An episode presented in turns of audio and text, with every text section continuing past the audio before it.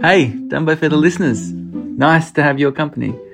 I'm Nathan, and I'm starting the new year on the bright lands of the Wadandi Noongar people in the southwest of Australia. I'm here getting a good dose of family time after a year of not seeing them through Melbourne lockdown. I'm excited to share this month's conversation with you. It's with the absolutely delightful and insightful Lucy Peach, author of the book Period Queen. She is a folk singer, performer, and a long-time champion of the power of the menstrual cycle. I love the way Lucy talks about the period and the invitation that is present in each stage of that cycle. The conversation was had in October last year for our current issue of Dumbo Feather magazine, which is all about rest and the cycles that we are both part of and a part of us. If you dig the topics that come up in the next half hour, then definitely pick up a copy of the mag, either at your local retailer or online over at dumbofeather.com. Lucy is chatting with our publisher and editor in chief, the equally delightful and always on point, Berry Liberman.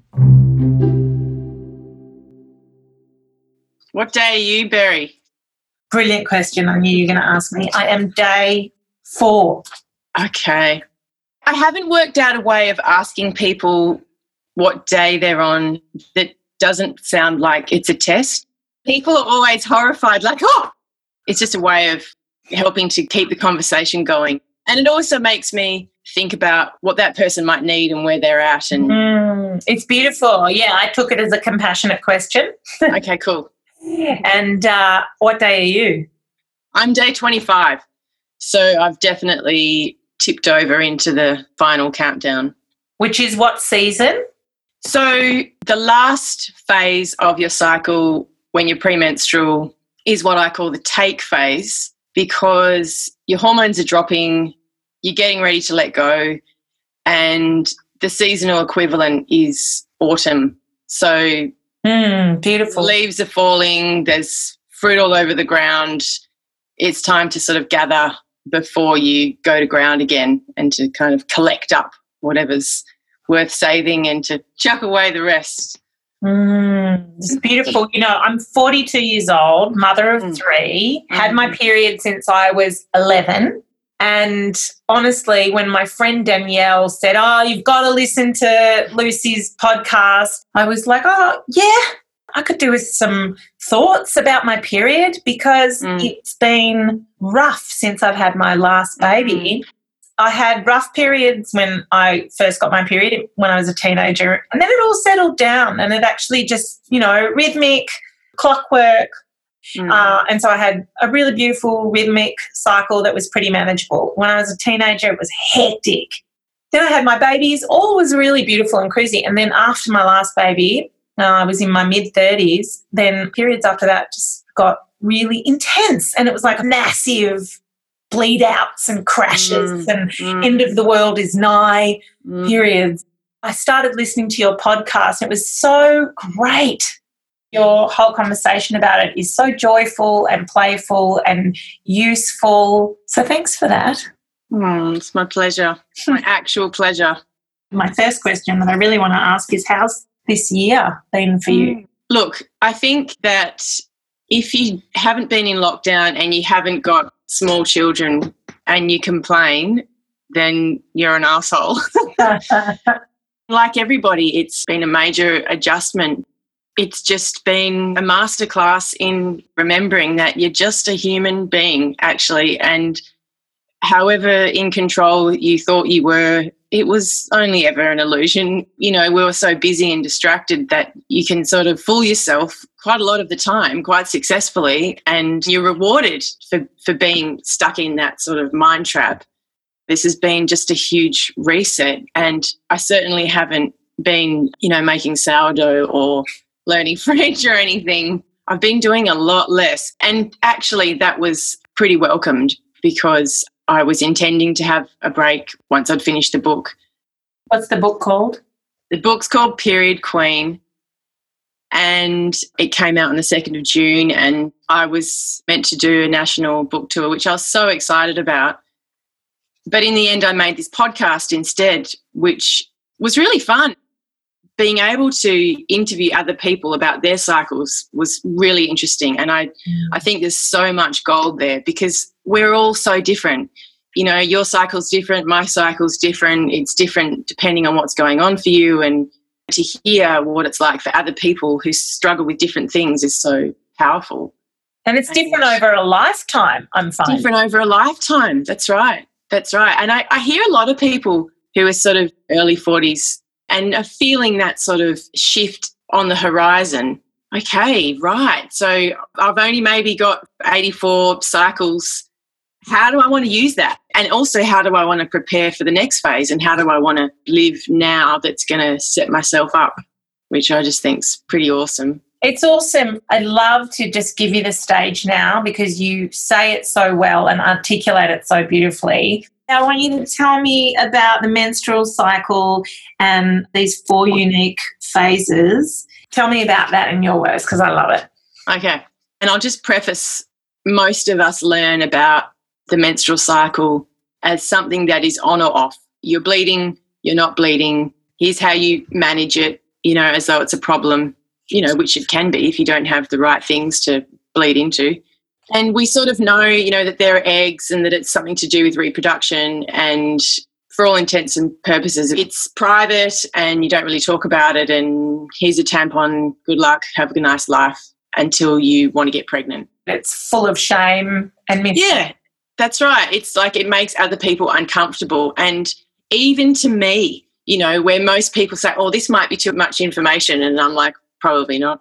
But even to me, people say, "Oh, yeah, or oh, sorry," or just the amount of apology that that comes with people talking about their part of their bodies. You know, it's, it's funny, really- you know. Actually, I've had a really heavy period, which feels like a funny thing to say out loud to another person that I've only just met. Are you still I, bleeding, Berry, on day four? Yeah, I'm still bleeding. Mm-hmm. And I actually bled on the sheets the other night in bed. Congratulations first thing that happens is you just feel so fucking embarrassed. I've been mm. with my husband for 18 years. Mm. Every time you feel embarrassed. So even though you don't bleed on the sheets every time, the potential of bleeding on the sheets and that potential embarrassment stored, that just blows my mind that we're walking around with this potential embarrassment and this apology and this shame you know compartmentalized so that you can just go oh well that shame part that just lives there i just it's just there and it's all neat and tidy. It filters into everything. And that's the part that I think is really interesting is what would it be like to have a generation of bleeders who, you know, know how to care for themselves and have what they need, but don't have any apology baked into their bodies and leaching into other things that they want to do and be in the world. And one of the things I heard in your podcast as a mother is how we model mm how it lives in our bodies. Like I've got mm. sons and a daughter, mm-hmm. and I'm super aware. Like, so I pulled the sheets off the bed and I pulled the sheets off my little guy's bed because he wet the bed and I bled in bed, and both the stacks of sheets were there on the way to the laundry. And my eldest son was like, What happened? Did he pee in your bed as well? He's like, What's happening here? And I just had that shame moment baked in my body where I went, mm. Oh, ah, fuck, fuck, fuck in my head. And then I went, no, no, I bled on the sheets. Pretty funny, you know, and I just kind of mm. did my best to normalize yeah. the hell out of yeah. that. So if he's with a woman later in his life, he's like, oh, yeah, whatever. Yeah. And that's how that next generation might have the opportunity to have it in their bodies, men and women. Yeah. There's so much opportunity to learn from each other. And being okay with blood and being okay with bodies, being okay with emotions, being okay with feeling sad or soft or all of those things or needing to have rest. It's all wrapped up in it. The more you can just kind of be kind to yourself because really acknowledging that that was just, you know, a human thing that happened to me and my body, then you give all of your kids permission to be kinder to themselves and their bodies.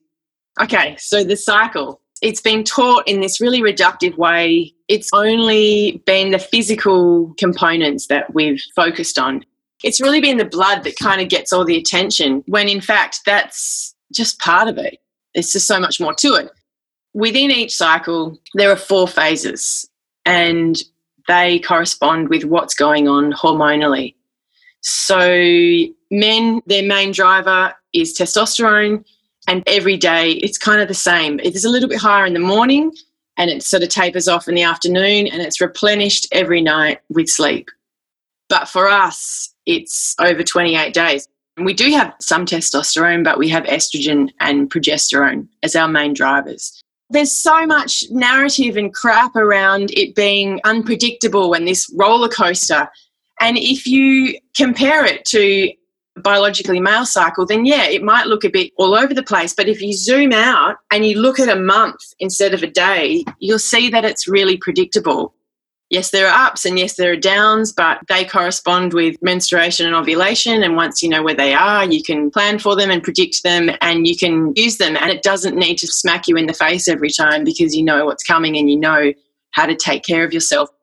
So, day one, we start at day one, and this is the first day that you bleed, and your hormones are flatlined. So, there's not a lot going on, and you're really at the beginning of yourself and a whole new month. And it's long been encouraged that you can do anything and be anything all the time and do whatever you want while you're bleeding. And you can, you know, you can run a marathon and do all the things that you want or need to do when you have a period. But it also is your opportunity to fill your tank for the month ahead. And if you do push through this phase, I call it the dream phase, which isn't to say that you spend all week on the couch dreaming and meditating, but it's just being okay not giving 100% for those four days or five days or whatever it is. It's just surrendering to the fact that you are a little bit slower and softer, and that is okay. And this is the time to look back over the month that you just had, to think about the month ahead, to think about what you want to grow and give life to, and to really take stock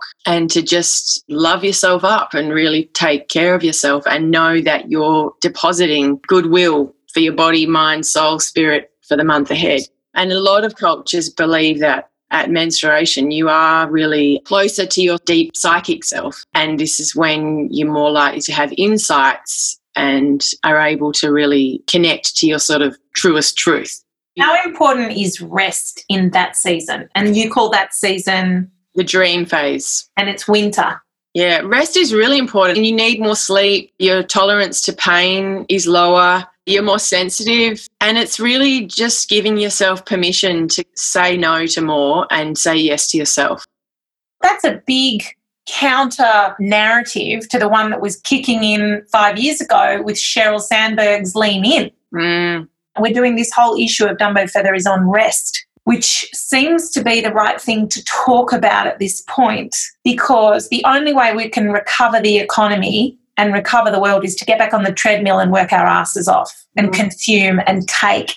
And I think that the idea of feminism was that we would run at the same pace, at a masculine pace or at a global economic pace, and lean in as a thesis was saying to women, you can have it all, you can do it all. You just need to lean in because you're not leaning in far enough. And of course, it must be a more nuanced conversation around what are we leaning into I talk a lot about and think a lot about the next economy. Maybe it's not even economy, but the next operating system. Like, how are we going to do this? Be within the bounds of the planet and towards human flourishing. What systems that going to be? And when you talk about a cyclical, seasonal, biological, mm-hmm. sensitive, nuanced, rhythmic mm. leaning in, well, that then is a whole new conversation mm. because productivity is not with a capital P.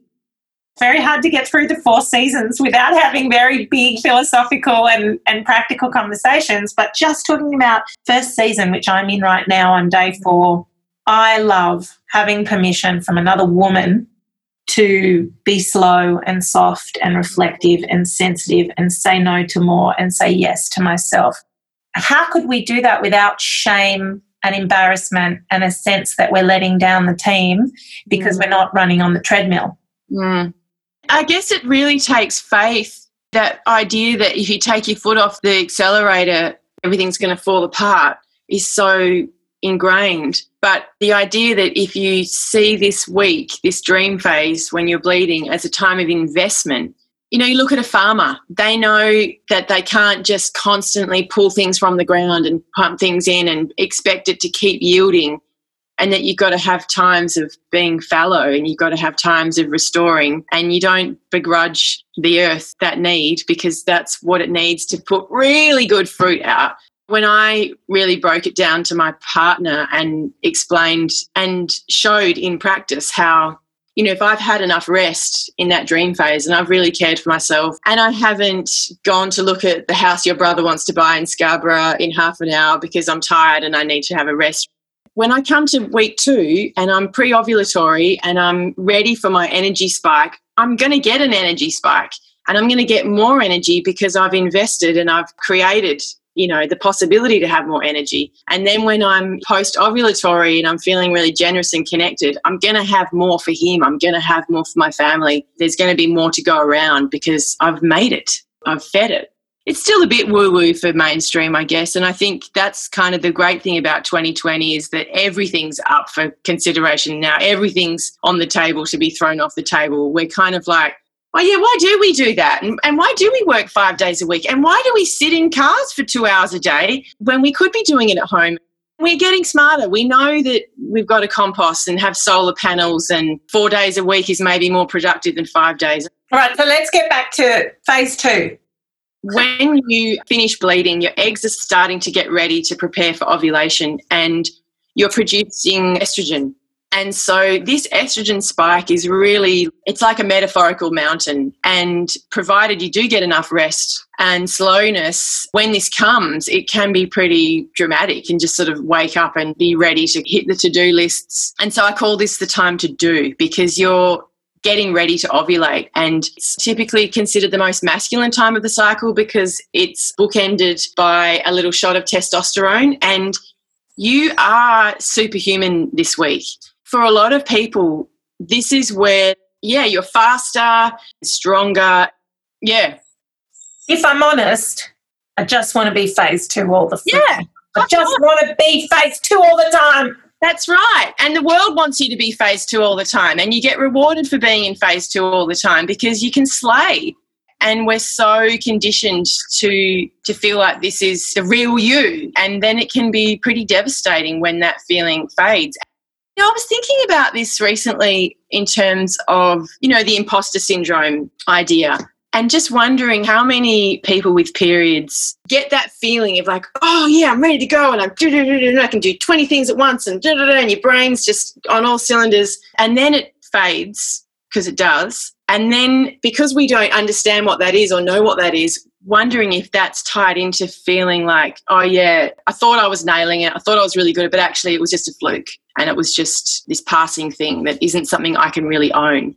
And in phase two, it's really about stepping up and speaking out and you know taking up space and being powerful and hearing your voice and just really being brave and just coming out of that cave after menstruation and having the permission to be a bit smaller and quieter and slower and then unfurling and not being afraid to be as big as you are so then what do you do about all that work that you put out in the world that might come mm-hmm. when you need mm-hmm. to disappear it's like there's no allowance for it in the culture. No, no. And and I think any project benefits from having some time to cogitate and some time to reflect and some time to really do some big picture thinking on the direction and the approach and the strategies and the people and you were just constantly slaying all the projects in your life and the people in your life don't get the benefit all the parts of you that are really valuable. And when we're just so hooked into slaying being the only currency of value, then everything misses out. What you're saying is just beautiful, so moving. Oh, thank you. And all the parts of you are really valuable. It's a thing that we all really need to hold. In looking at this stuff, it can be really confronting because you have to then go, oh, I fucking rejected a big part of myself the world has rejected a big part of who I intrinsically am as a human being with a woman's body and a cycle. And I think skipping one phase ahead to the last phase and the take phase, that's for me why I think there can be so much rage because deep down, we know that we're valuable at all times of the month and that we have gifts to give that are really necessary and important to our families and nature and the world. And it's so exhausting and it's unfair. All right, phase three. Come on. Okay. So then once estrogen peaks, you get this little shot of testosterone, and that's what tips you over into ovulation. And then that brings us to the third phase. once you ovulate, you start producing progesterone, which is also known as nature's feel good hormone. And when you think about the word, you know, it's pro gestation. So many people learn about menstruation as it being only valuable in terms of having a baby, which is also really reductive because most of the time you have a cycle and you ovulate, you're not going to use that for a baby. But that energy, that pro gestation energy, wanting to grow things and care for things and nourish things is really valuable in all different parts of your life. And so when you think about biologically why we ovulate, it's to connect and procreate and continue and be expansive. And so it makes sense that your capacity for communication and connection and collaboration is really at an all time high. I call this the give phase because this is when you've been storing up all that energy, you've been building towards this summit, and now you are here. You're at the top of this mountain of yourself and you're really just ready to sing your own praises.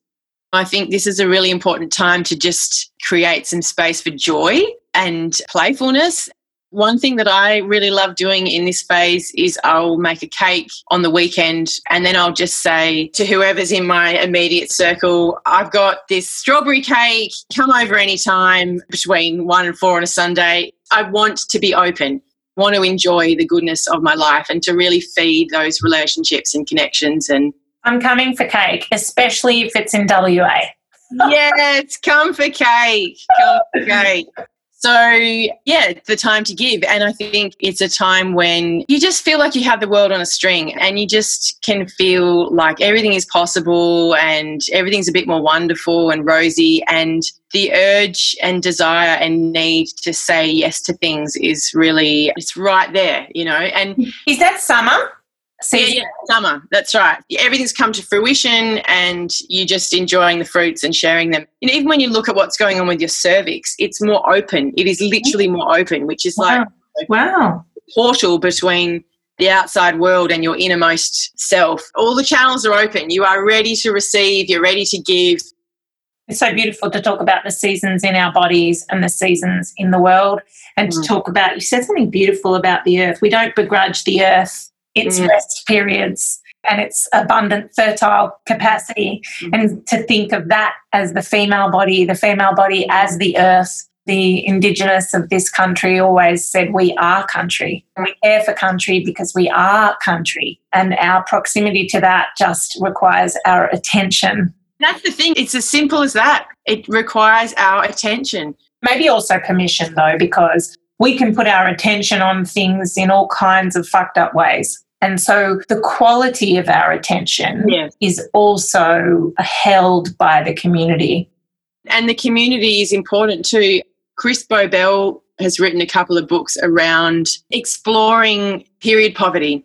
Basically, she's challenging this idea that we solve the problem of menstruation with a fluffy white pad and that actually the problem is not menstruation, it's the way the community perceives it. And that if girls felt safe to wash their cotton squares and put them out in the sun to dry without people judging them, then there would be no problem. She talks about this need to have a 360 degrees of positivity around girls and people with periods because we are not the problem. We didn't make this problem by ourselves. And if we don't have everybody involved and part of the conversation, then you're in an echo chamber.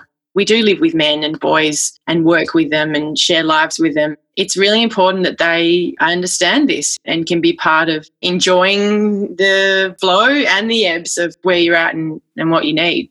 Yeah, once again, it's the beloved men in our lives advocating mm. with us, alongside us. So, and just that, that conversation, my son, he's 14.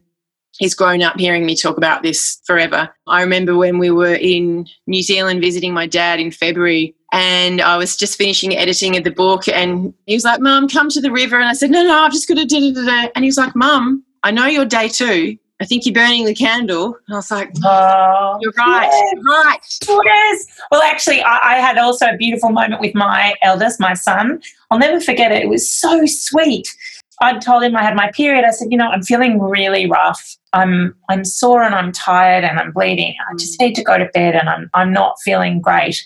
And then a month later, he said something to me, Oh, mum, let's do this, whatever. I said, Oh, darling, I've got my period. And he said, Again? again. And I went, oh, yeah, yep, every month, every four weeks, it'll roll around again. Yes. and it was just so sweet for that moment Yeah. on his face when he went, what do you mean? Yeah. Yeah. and and that the way that dropped into his consciousness but it reminded me as well you know it's big Yeah, that's right. That's right. And and he can see that it's big. all right phase four Okay, so the great thing about being in the give phase after you ovulate is that everything's possible and you want to say yes to everything and you can for a while, but you do need to be careful that you don't blow your budget because if you skid into the final phase on empty, then everything that's difficult about being premenstrual just gets cranked up to 11.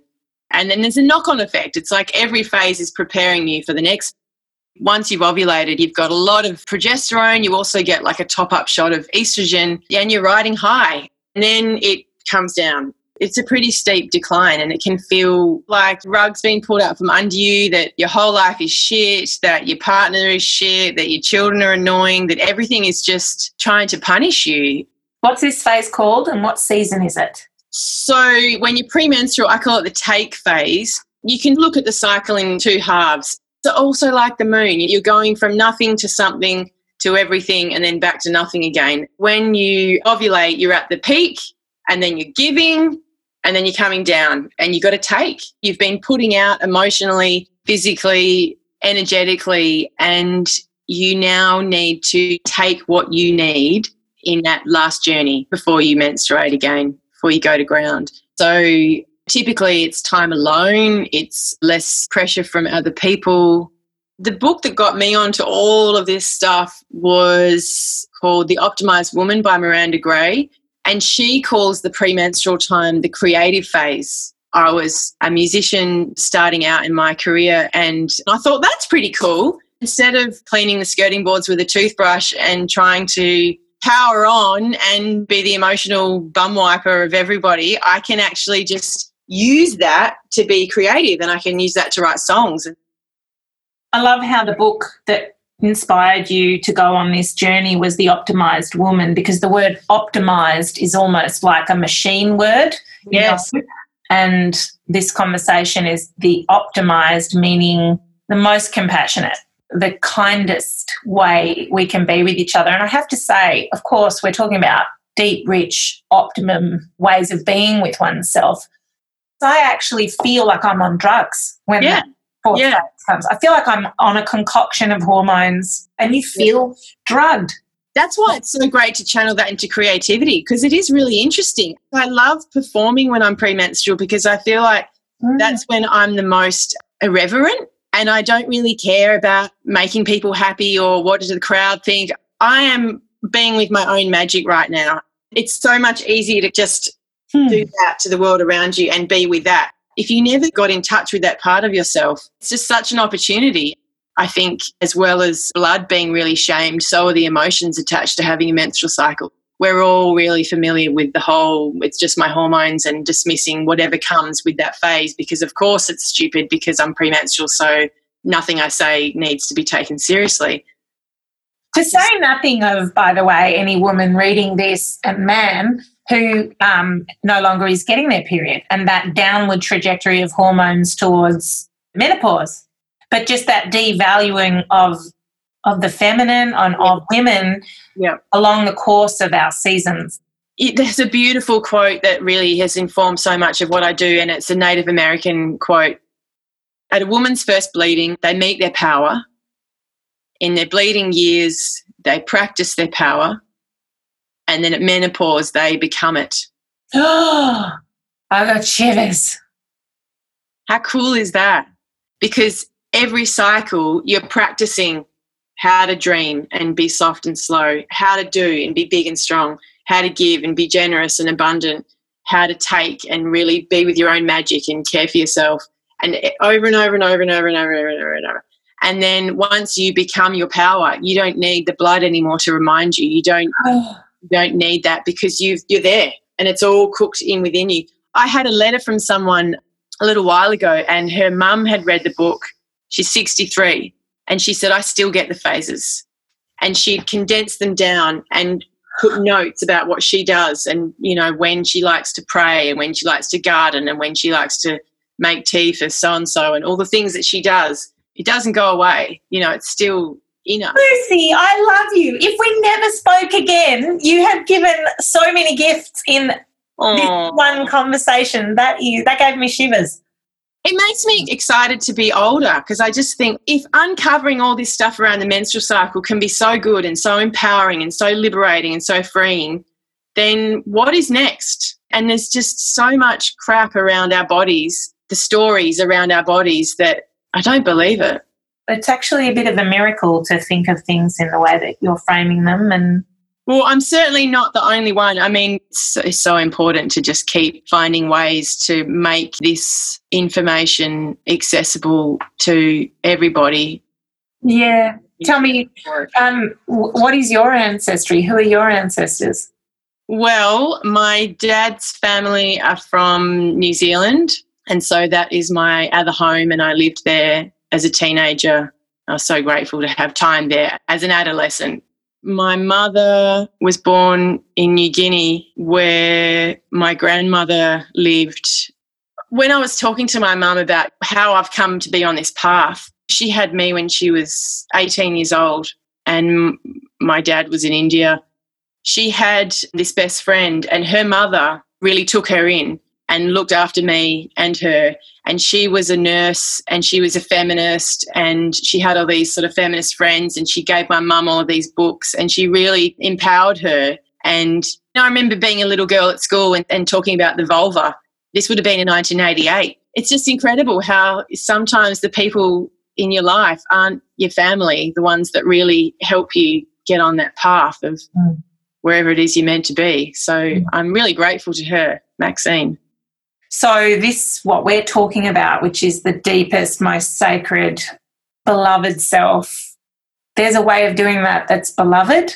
Hmm. And there's a, an epoch of humanity that we're walking into pretty blind, where I don't know what choices our children are going to have. I was speaking to a, a dance teacher who has, you know, hundreds of girls every week. And she said, Oh, you know, I might start talking to them about where I'm at in my cycle and just saying I'm day two, so we're not going to go too hard tonight, starting a conversation. And she said to me, I can't believe how many of them get their period, go on the pill, and then just skip the period. And they're empowered because they're on the pill. Where do you go with that? I just keep coming back to this idea, though, that we're also disconnected from cycles and seasons and living in a way that is connected to nature, and how that disconnect between what's going on in your body and how you are in the world is so played out through puberty and that rite of passage of growing up and becoming an adult. We're so conditioned to be disconnected from ourselves and from this huge part of our body, you know, our cycle and that that then sets up this thing where you're more easily disconnected from your intuition i just have this fantasy that if girls and people with periods were able to tap into their cycle and be like i'm day two i need to rest more. I'm day seven i need to go for a run i need to start my assignment. Or i'm day 13 i want to connect with whoever. That that then is this embodied practice in being connected and listening. So that then later on down the track they are a bit more protected because they've practiced listening and tuning in and giving themselves what they need. That that's my hope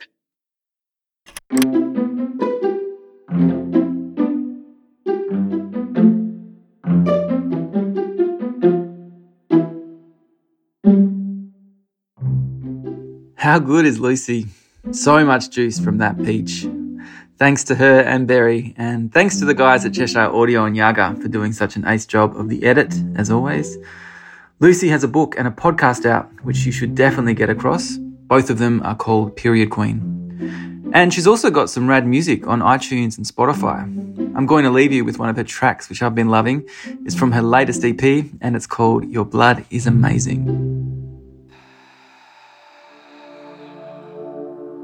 How can it be that nobody told me what was written into my bones? Maybe I've always known for far too long.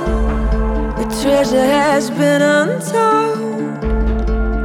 Worse, it's been told wrong. What well, we've always known. What we've always known. Your blood.